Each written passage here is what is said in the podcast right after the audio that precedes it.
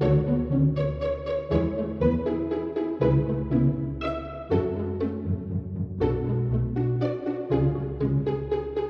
週だっけ？あの、あ、まあ怒ってたのは、元君が怒ってたのは元先週だね。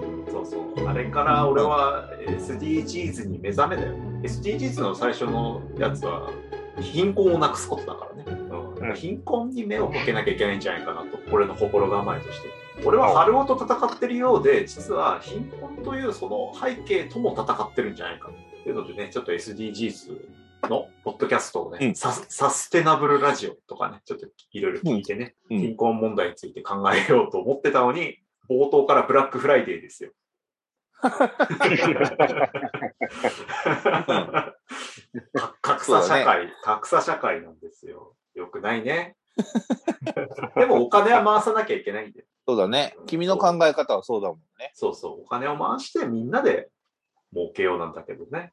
えーそこがうまくいかないとやっぱり、え京王線ジョーカーが出てしまうわけですかあれはもう僕と原原木君の中では春尾君がやってるから。ら。ね、ゴッサムシティに行きたいと言っていた。は春尾君の慣れの果てだと思ってるいはいはい。まあ、僕が14万をね、貸して、失踪してしまった親友、春尾くんね。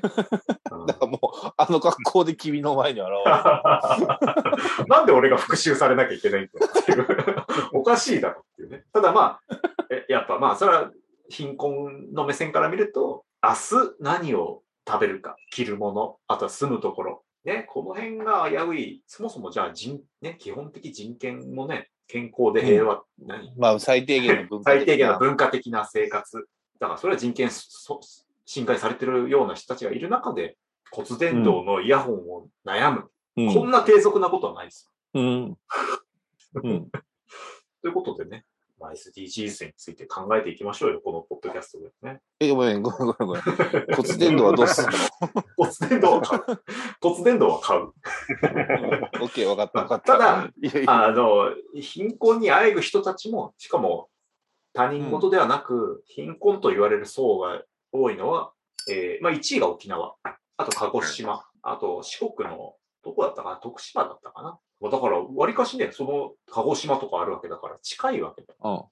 僕たちにもね。ま一言じゃうん。ない離。島の人たちは大体貧困だと思う。貧困だよね。その中でも、ね、収入はあるけど、や家賃とかが高くて、相対的には貧困っていう人たちも含まれるからね。まあね、うちの地元とか、まあ沖縄もそうだと思うけど、ガソリンがね、本土より絶対高くなるからね。まあそうだね。んそうそう。だそれも相対的貧困の原因で。っ物価もそういう、なんかね、やっぱ貿易というかね、運賃かかるから、ていうのもあってね、他人事ではないっていうことでね、うんいろいろ僕もポッドキャスト聞いてね、いろいろ勉強したわけですよ。うんうんまず、まず SDGs を歌ってる番組が結構ある。うんこれが驚きだった。ポッドキャストでね。で、結構スポンサーがついてる。うん。やっぱりその、それをやってるっていうね、企業も、こういうことにスポンサードしてるっていうことが、かなり、まあ、ブランドになるというか、アピールになる、やってる感が出るから、なんか、適当にスポンサーしてる感がすごいあって、うまくいけば俺らもいけるんじゃないか。俺 SDGs だけで語りたくはない在 在宅ワーク SDGs FM としてね。やるなら一人でやってほしいんだ だから SDGs って言っとくとなんかいいことありそうだなっていうけど。気がにわかに今週したと。まあ、あとはやっぱり、浅はかなとこ行くと、痛い目見るぞ。こういうのは。いや、のいや、なんか別に大したこと喋ってないのに、え、これスポンサーついてたんだって、びっくりする番組とかあんだよ。SDGs についてかかり語りたいのか、SDGs は儲かるっていうことを語りたいのか、どっち？いや、それは両輪だから。そどっちが欠けてもダメ。どっちが欠けても俺のモチベーションは持たない。なるほどね。うんもちろん、やっぱり、えっと、貧困っていうのは、春尾くんのその先にある、まあ、ラスボスみたいなもんだから、ここは問題にして叱るべきだし、うんえっと、ね、そんな歌う、SDGs を歌うだけでスポンサーがつくなんて、まあ、願ったり叶ったりだと。もう、もう、たけしがもう嫌になってミュートしてしまったよ。先週と同じ鉄を踏んでるのか、これは。また一人になる、また一人のね最終回みたいなやつを2週連続、2週連続最終回みたいなやつをやることになる。あ、ごめん、ちょっとトイレに行きます。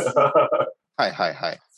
じゃあ貧困、何が問題かっていうと、まあ先ほども言ったようにね、最低限の生活もできないっていうのは、そもそも人権のあれをなしてないわけだから、これは、じゃあ、救済するのが普通うんなわけだよね。あとは、それを放っておくと治安が悪くなる。これも、えっ、と、まあ、エビデンスが確かあるんだよね。ある一定層の、そういう人たちをそのままにしておくと、全体の治安デトロイトだよね。まさにそんな感じ。それは下の層だけが治安が悪くなっていくんじゃなくて、なんかね、この上の人たちも上、上位の人たちもなんか悪くなっていくらしいんだよね。共振して。うんだからまあこれはまあ全体の問題なんですよっていうのが一つある。で、さまあ、最後はそういうもう破れかぶれになってジョーカーがね、ジョーカー男が発生してしまうっていうのがね、あるので、これやっぱりね、みんなの問題、君たちの問題、君たちの問題っていうことですよ。だからな何をじゃあ手を加えていくか。うん。マクロの視点では、うん。えー、と雇用ですね。うんうん。非正規雇用がやっぱり問題になってると。ここが貧困への道になってる。えーとうん同じ同じことやってても、同じ時間働かせても、ね、やっぱ正規の人とうん。全然稼ぎが違う。こうんこは問題だっていう。あとは、うんあとは何だった？いや、知らん。お前 こっちは、こっちは初耳のテーマあとは、だ あとは、だから最低賃金ね。ああ、非正規でも、はい非正規でもいいんだけどっていうことになると、じゃあ最低賃金も手を入れないっていうね、やっぱりね、まあこの辺のお金と仕事の問題なんですよね。で、じゃあ上げ、上げればいいじゃんとか、正規雇用したらいいじゃんっていうと、それはうん。ね、また企業の負担になってしまうことによって、じゃあ日本経済がうまく回らなくなる、競競争力がなくなってしまう、うんうんっていう問題があるんだけど、さあどうするっていう時に、まあ、最適解としては、まあ、賃最低賃金を上げるっていうのはまあいいと思うんだけど、副業だよね。ああ、そこに行っちゃう。うん、副業かなと思って、で、我が社は副業禁止なんですよ。まあ、副業とセットで、今の仕事を、例えば、何パーか早く終わらせるような効率化も必要だと思うよ。いかがですか？ああ、ここからがあれなのね。ディベート開始。何にも、何にも用意してない。何にも用意してないっていう。これね、まあ俺ね、うんそう、副業に関して言うと、うん反対とかではないんだけど、うん。企業側が責任を持たなくなるっていうふうに俺は取っちゃうんだよ。要はね、正規雇用の人たちって、うんあの、言ってしまえばちゃんとだからその会社に入り得る能力を会社に示して入ってるわけじゃん。そうだね。もっと言えば、まあ、努力をして入ってきてますと。っていうんで、じゃあなんでそうやって努力をして入ってきたのかっていうと、うんじゃあその会社に魅力を感じてるからなわけじゃん。で、まあで、それの中の一つとして、うんまあ、報酬、お給料っていうのもあると思うんだよね。じゃあ企業の方が、その副業を OK にしますっていうことで言うと、うんそれは、まあ、会社としては、要は見合う報酬は出さないよとまでは言わなくても、そこら辺はもう違うじゃんって言い始めてるっていう感じに考えて、捉えるのは。あ、ああ、うんじゃあ、じゃあ、まあ、副業いいけど、うちからも、じゃあうん 7, 7割ぐらいね、みたいな。そんな、まあ7割ぐらいにというか、まあ変な話、上に上がるだとか、昇給があるとかあるじゃん。うん、そういう部分に響いてきそうな気がするんだよ。副業 OK にしたんだからさって。あの、うん君が能力で効率化して、あの、副業をすれば、お給料というかね、手取りの金額は上がるよねっていうところで、なんかそう聞こえる。で、あ非正規っていうところ、まあ派遣とかね、うんに関しては、あの、そもそもで、それってどちらの就業規則です、できるものなのっていうのがあるわけじゃん。うん。派遣契約っていうのを、まあ、結んでるわけだから、ね、派遣さんは副業していいですよっていうんだったら、そもそも派遣さんは雇わない派遣を雇わないのかな？いや、その、今必要以上になぜ派遣の人が貧困になってしまうかっていうと、うん。その、大してもらえてないのにフルコミットするからでしょ？そうだね。うん。じゃなくて、まあ、その、もらってる分相応のうん。勤務体系になればいいと思うんだよね。そしたら、おそらうく、んその金額だったら、半日なんじゃね？みたいなさ、もう一うつダブルワークできるぐらいの余裕ができて、そこに打ち込めるっていう構図になればいいんじゃないかっていうね。派遣って、うん。要は商品は人だから、うん。やっぱ価格競争が始まってしまうと、どうしてもそこはいかないよね。いうことを考えたときに、そもそもで僕はね、派遣っていうシステムが良くないんじゃないかとは思う。禁止とまでは言わなくても、うん。あの、そこでの最低ラインなりっていうのがちゃんと設けられてないと、価格競争の結果、まあ、それこそ、人一人も養うような金額でうん人をよこすみたいなことになりかねないわけじゃん。で価格競争っていうのは派遣会社同士の価格競争ね。そうそうそう。この手の話を聞いてて思うのが、もちろん全員がそうとは言わないし、どちらかといえば少数の方だとは思うんだけど、あの、それ、そこの立場に甘んじてる人はいませんかっていうところもあるわけ。おどの層の人？変な話、努力をして、ああ、はいはいい、や、はい。変な話、正規雇用の人たちはちゃんとそういう努力をしてそこにいるわけじゃん。勝ち得たというか、まあ、そういう努力をしている立場の人たちが、うんうんし正規の、正規社員なわけじゃん。で、まあ、派遣の人たちが、だから全員が努力をしてないとは言わないし、もちろん努力してる人たちも多いのは分かってる。うん。けど、やっぱ甘んじてる。まあ、努力をしてないって言っちゃってもいいけど、うん。うん。うん。っていう人たちが何もしないでお給料が上がるっていうのは虫のいい話だよねっていう。まあ、うん、まあ、虫がいい話、虫がいい話か。虫がいい。い話になっちゃう。少なくともさ、あの、たし大なり小なり企業の正社員として入った人がそこに甘んじてるっていうのは、会社会社の中でのその出世コースだとか出世レースだとか、まうんあそういうのを放棄したってだけだから、そこので甘んじてるは別に俺いいと思ってるのよ。社内ニート、それは逆に言うと企業の方に見る目がないっていう責任があるから、まあね、ううん。それはもうしょうがないし、ん。しょうがない。しょうがないからしょうがない。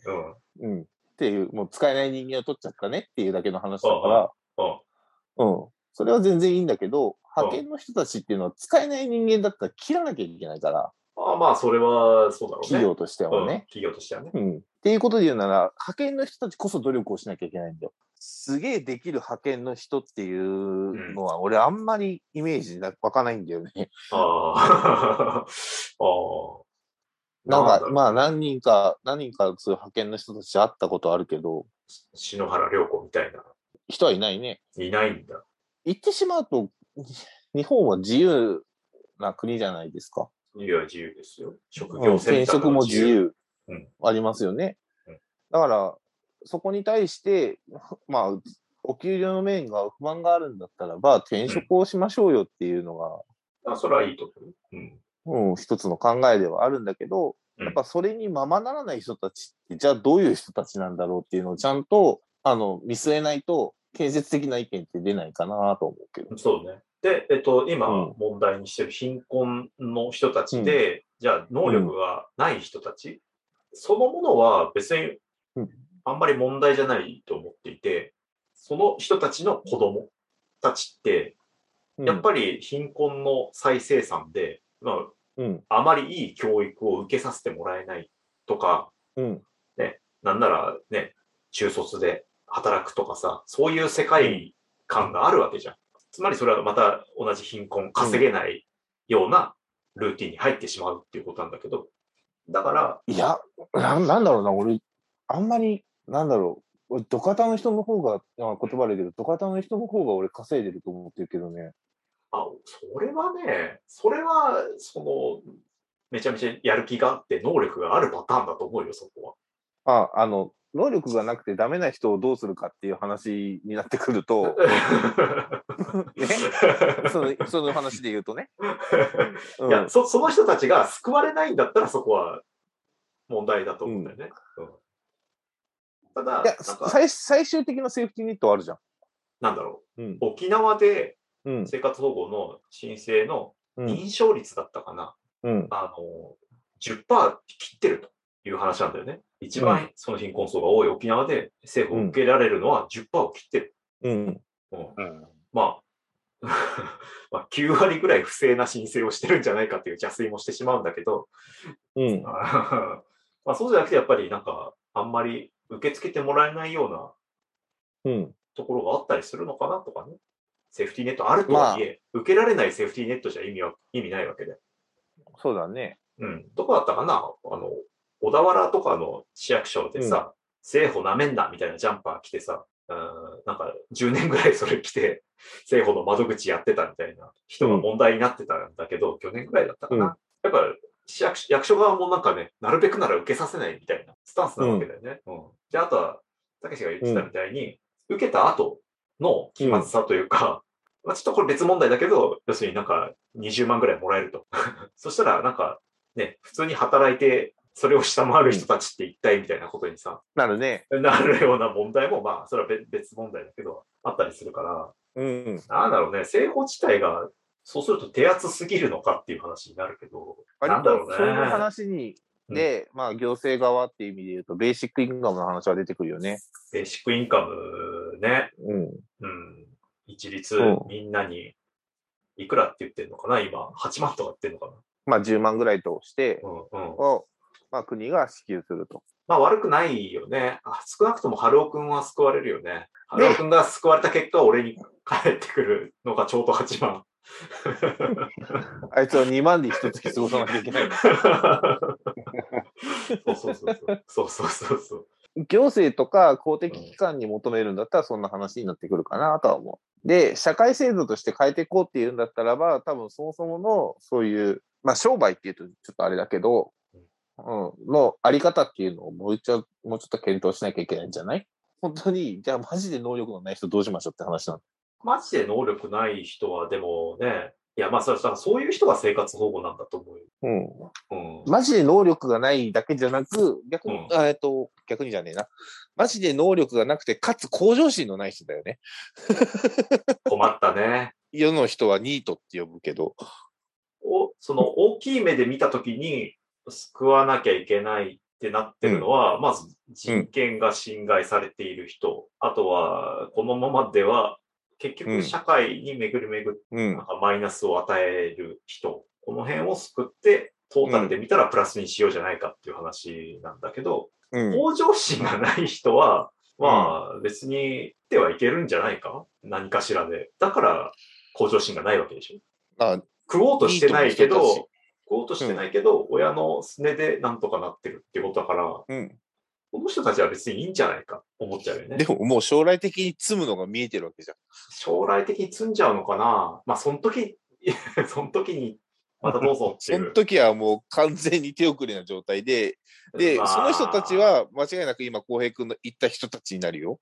まあだからそういう人たちには、うん。あれなんだろうね、職業訓練なんだろうね。今はね、今は。今は。今は。うんこ。こに向かうモチベーションがないわけだよね。そこが難しくて、まあ、貧困な人を救いましょうとか、うん。まあ、そこら辺の建前っていうか、その2年自体は全然僕は悪いことだとは思わないんだけど、なるべくしてなった人っていうのを、本来だったらば、いや、もうちょっとまともな生活を送れるでしょ？けど、うんなんか、まあ、状況が悪くてそうなっちゃった人っていうのの見極めって難しいよね。おしなべて全員をベースにしてやるっていうんだったらば、多分それって、あの、企業とか我々一般の人がというよりは公的機関が何かしらするっていう話になると思うんだよ。で、このディベートとしてはどっちの話をしましょうか？うん。だから今回の俺の観点は、その、やる気はあるけど、生きていけないし、その、貧困のサイクルの中にいる、次、次もまた貧困の世代が引き継がれてしまうっていうところは、なんとかしてあげたいよねっていう観点だから、そうだうん。うん。そうすると、やっぱそこは公的にやってあげる。まあさっきの、でも、たけしの、うんなんつうの？後で手遅れになっちゃう。気づいた時には手遅れの何もする気がない。これもでも何にもする気がなくなる瞬間があったんじゃないか。まあ、きっかけはあったと思うよ。いろだから挫折を経験して大体そういう人たちってなるべくしてなるから。そこ、まあでもそこまでケアしろって、何なんだっていう。逆にそこはさ、お母さんかっていう。そうそうそううん。ある意味傲慢な話だなとだから、うん。いや、俺の内面にもすげえスパルタな部分はあもちろんあって、うんうん何甘えたこと言ってんだっていうのも、うん。もちろんあるから、なんかね、考えがまとまんないんだよね。あ、いや、あもちろんわかるよ。だから、あの、結構ね、で、ってしたときに、その対象を絞るのが難しいんだよ。難しいね。うん。今の話でもわかると。うんえうん。来る、車、来るもの拒まずだと、もちろんモラルの崩壊もあるし。あるだろうし、正直者がバカを見る世の中ではいけないと。うんけど、じゃあ正直者、正直村のうん嘘つきさんみたいな お前は誰なんだっていうね。私は嘘はつきません。3人のうち2人が嘘を言ってます。っていう、正直者は誰か当ててくださいみたいな。うん。まあ、そんな村は滅びてしまえっていう話になるんだよね。なる。この手の話で、やっぱ会社として取り組んでいくっていうんだったらば、かな。まあ、小平君の言う通り、副業とか、まあそういう働きやすさの改革だとかっていうのはやっていくのかもしれないけど、でも、やっぱ企業としての責任としてはさ、やっぱり雇ってる社員にはき報酬を払うっていうのは責任だからまあさ。、まあ、でもそれはまあ当然のところで、うん。そうだね。その人と一緒にする必要はないし、ないし、で、その人と一緒にする必要がない時点でもう企業としては関係ないって話になっちゃうんだよ。企業としては関係ないか。関係ない。うんあの、関係ないって言うと、あれだな、あの、言えることとしては、じゃあ派遣を雇うのやめますっていう。そうそうそうそうそう。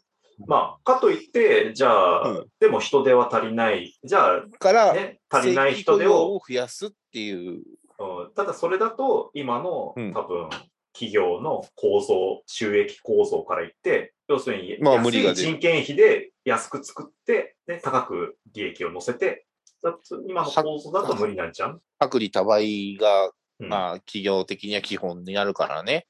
どっちかといえば、こ日本の企業って。そっか。まあでも少なくとも、最初に立ち戻ると、うん。俺は副業を解禁して最低賃金を上げれば、貧困うんは解消すると思っていたが、うん。まあそんな簡単なものではなく、うん。そういう、簡単なもんじゃないと思う。そそもそもの上昇志向がない人もいるし、いるし、それを企業がどうこうするっていうのが無理やろうと。無理やろうと。で、あうんまあ、副業解禁 OK ってするぐらいは企業できるけど、うん。多分ね、あの、それが、まあ、全体に広がったときに、格差はもっと広がると思う。格差広がっちゃうのかな。まあ、能力主義にはなるよね。能力主義になるから、だから能力のある人はもうバンバン稼ぐし、うん。で、ない人は、ない人も大丈夫な最低賃金がえぐい額になると思まあ、そしたらう。もう、高校生のバイトがえらい稼ぐようになる。いや、実力あんならいいんじゃん？実力あんならいいじゃん？まあ、その上で、いや、最低、最低賃金だから、実力なんかかなくても高校生のバイト。そうか、そうか。割と社会主義的な国に、まあ、それもそれで一つの多分形だと思うし、答えだとは思うけど、俺は社会主義者だったのか。いや、思想としてそれが間違ってるとは俺思わないよ。そうなった時に、モチベーションの持ちどころだよね。ないね、そこにはね。うん。だ まあ、でも、頑張っても頑張んなくても給料一緒だったら頑張んないよ。うんと、ここでまたミクロの話に戻っていくと、春尾くんはうん。頑張る人ミクロだな。春尾くんは頑張る人なわけじゃん。稼ぎたい人なわけじゃん。だから、お必然的に上がっていくはずだよね。能力があれば。能力がなない。すげえ残酷な結論に今入っていきそうなんだけど。あ春尾が救われないのは、引いては俺に残りの金額が振り込まれないのは、春尾の能力がないからだと言ってる。うんだ能力がないでしょ？あんなに財布をなくしたり。ベンチで、ベンチで作業してたら、いろいろ盗まれた、なものがなくなってた。うとうとして、お金盗まれたみたいな。あスマホは盗まれなかったんだね、みたいな。うんそうだね。能力ないよね。悲しいな。悲しいけど。これ、辛いな、ここ。の能力がないっていうと、まあ、まあもうないんだけど、まあいろいろ語弊あるから、まあね、語弊あな、るけど、要は努力を、まあ、頑張りたいけど、じゃあ、だとしたら頑張る方法が違うよねっていう。頑張り方が違うよね。方向性が違うよね。まあ、あげくね、社会を恨んで、ゴッサムシティに行きたい、ビルを爆破したいと言っていたわけだからね。うん。まあ、まあおしなべて、あの、マジモンの金持ちじゃなく、まあ、要は、なんか若くして企業を立ち上げて成功した人たちっていうのも、うんまあ、いるんだけど、やっぱその後ろには、あの、破れてった、ね、まあそれ以上の人まあたちがいまあまあまあいて、るわけだから。いるし、ね、そのうちの半分以上は樹海にこう入っていくような、まあ、樹海は、ある意味、なんか、そういう受け皿だっていうことね。そうそう、ゴール、まあ、っていう、まあ、まあ、ギャンブルっていうとちょっと違うけど、やっぱそういうね、ひどい社会だな、樹海は受け皿。そうだよ。ああ、そっか。少なくともやっぱりね、一台で成功してやろうっていうんだったらば、やっぱそういう博打を打たないといけない部分が出てくるからさ。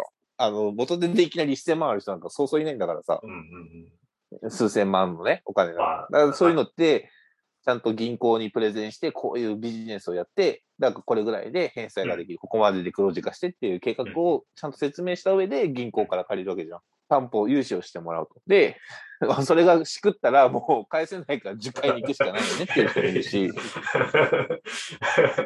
まあ、うん、そればっかりじゃないんだけどね。うんね、夢破れてじゃないけど、やっぱね、とんでもない借金だけが残ったみたいな人は結構いるわけじゃん、そういうのって。今の職場じゃないけど、前の職場にいた清掃のおっちゃんとかまさしくそんな人だったよ。あ、そう。前はじゃあ、起業して、うんなんかね、バブルが弾けて、悲しい。数億の借金を背負い、ああ、やっぱいるんだな、そういう人。うん。まあ家族とは離婚して、離散して、うんで、まあ清掃員とか他のバイトもしながら、まあうんは働きながらお金をコツコツ返してるっていう人がいたよ。強く生きてほしいね。だだからその弾ける前はすげえいい暮らししてたんだよね、みたいなこと言ってたけど。そっか。でもコツコツ返すっていうのはやっぱり美しいね。だから額が額だから自己破産も簡単にできないんだよね。あの、自己破産の条件って、あ、させてもらえないっていうか、自己破産の条件ってあるんだよ。半分返すっていう。目安があるんだ。そらそうか。そっか。所有物を手放すだけじゃないのか。返していくしかないよね。いや、まあでも美しい。完全に俺は今ポジショントークでしか語ってないけど。俺に返ってくる8万のことを思い浮かべながら、うん。ね、返済って美しいよねって語ってる、すごい醜い姿を晒してるけど。そういうのをさせ、まあ、それこそさ、スイスみたいな感じのさ、スイスはすごいんだよ。もうね、その人の能力で、を見極めて、もうその職業に就かせるっていうことをするんだよ。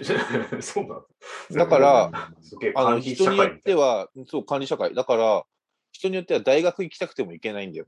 あー試験があるわけ？だ。うんうん。あなたにはその才能というか能力がないから、あなたは靴職人になりなさいっつって靴職人に弟子入りしたりする。えー、スイス？うん。っあ、そうなの？ていうので、やってるから、えあのね、幸福度みたいなのは高いんだけど、ーうん。社会的なその、自殺率めっちゃ高いらしいよ。まああの辺は日照時間の問題はあると思うんだけど。うん。息息苦しさはあるみたいよ。あるのかね、スイスにも樹海みたいな。まあ、あそこはもうどっかから飛び降りるしないんじゃない？山々からね。う うんん、そっか。え、つまり結論を言うと、えっ、と、うんえー、ハロハロー君は貧困ですと。うん。で、それは能力がないから 貧困で。うん。能力がないことによる貧困ですと。うんね。努力が足りん。で、それ自体はもう個人の自由で、うん。社会がどうこういうものではなく、そこからね、まあ上昇志向があって、チャレンジするのも自由で、そこで失敗するんだったら樹海に行きましょうっていうのが今日の結論。で、だから、お金を返せないハロー君を、浩平君は認めていきましょうと。マジか。まマジか。うん債務の徳政で。あの、いや、別にだからね、お金を返さない人っていうのも多様性としては認めなきゃいけないから。返せというのは、返せということ自体は別に別にそれはいいよし、それに返すのも、返さないのも自由。企業として、業務としてお金を貸したわけではないから。いやいやいや、うん義務だから、返済は。まあ、返済は美徳だからさ。美徳ではあるけど、美徳をやらないという自由は認めなきゃいけないよ。悪徳、悪徳も認めろ。悪徳も認めろ。その結果、で、そのハロー君が樹海を拒否した結果、えーうんジョージョーカー化して俺を殺しに来るっていう、そう。